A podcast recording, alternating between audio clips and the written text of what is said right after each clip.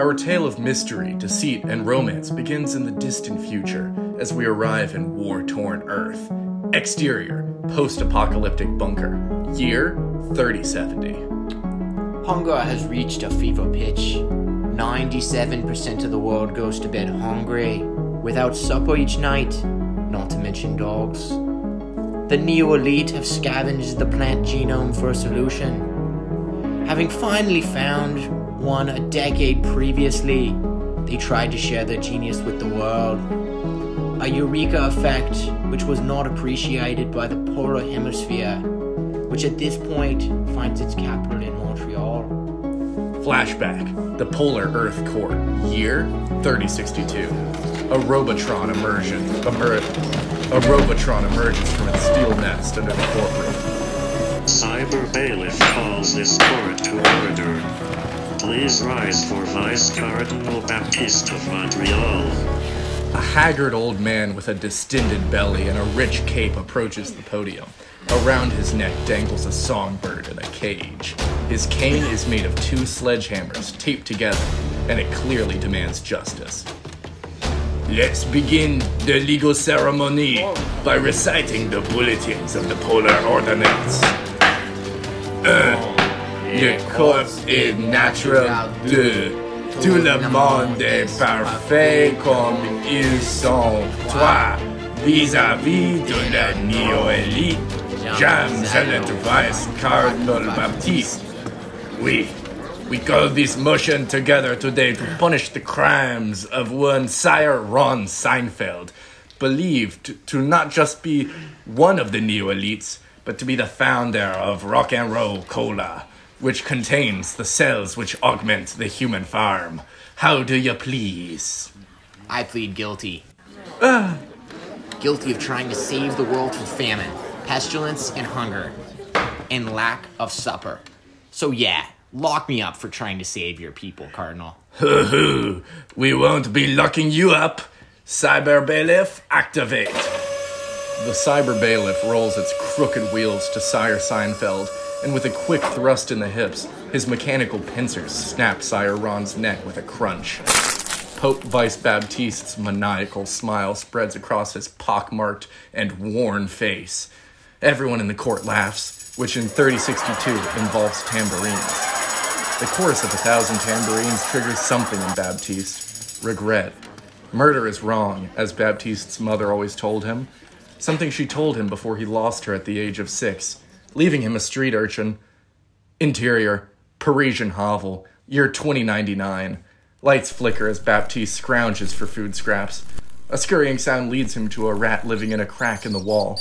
As the rat emerges, Baptiste pounces, consuming it in a fluid motion, biting off its head and spitting out the teeth. He's clearly done this before. We're getting ahead of ourselves. Or should I say, behind ourselves. Before we dive into Zealot Baptiste's troubled past, we need to go to the future, just a few years before the Polar Court incident of 3062. Interior, Science Center, 3057. By the time the Neo Elite and their blue class underlings have moved their capital to Cabo. Oh, by this time, the Neo Elite and their blue class underlings have moved their capital to Cabo. With forces dwindling, they stay vigilant, weary of melting polar ice caps, which are now classified as an act of terrorism from all polar countries. Heels clack on the floor as scientists from all different walks of life hurriedly put the finishing touches on their magnum opus, which has for the past 25 years absor- absorbed most resources from the colony. My fellow scientists, for the past 25 years, this project has absorbed most resources from the colony. We have killed seagulls and people alike to figure out the source code to famine. The cure? All contained in one can of rock and roll cola. A meek chimney sweep emerges from quadrant L9 of the support wing and shoves to the front of the crowd. My lady, How does it work? My lady, How does it work?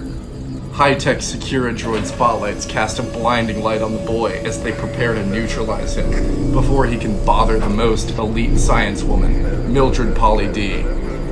Securitoid. Preparing to sterilize young boy. Stand down, robo droids. Let the feeble boy speak. How does it work?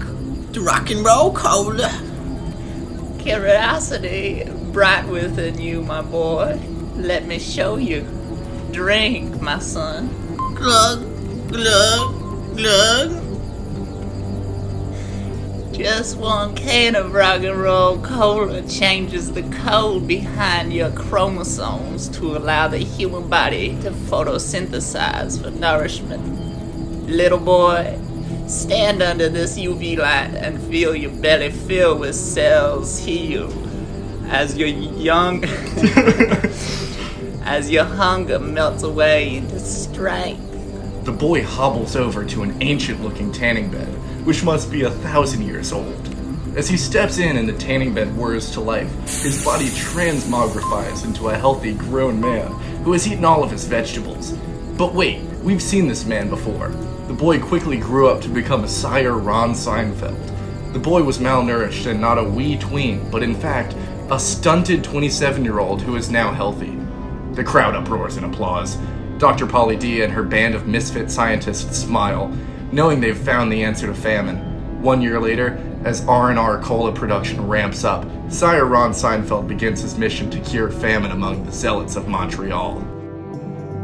Yo, we must pause our tale from the future. The invention of rock and roll cola was certainly a catalyst to the great popular guerrilla war. Polar. The Great Polar Guerrilla War. But to find the Nexus event, we must go back a few hundred decades to the year 2040. Interior, Austin, Texas Sound Lab, 2040. After the controversial bill passed by President Nixon III, Americans are now allowed to obtain cybernetic biological alterations. This is a huge win for the Mars Party and its Musconians. Leading the charge with his libertarian agenda, newly metamorphinated influencer Jobot Rogan clicks on his mic for an announcement to his Rogatrons. The only way to find out if your fucking engineering works is you kick, Kick him. it. It doesn't have feelings, you fuck. But it does, Joe. That's where you're making a mistake. Imagine the type of person that you have to be to say, I just don't think. Why any reasonable person would want to kick that robot? Because you gotta find out if you can kick a fucking robot. How about this? What would come next was, in fact, the beginning to the end. End of episode one.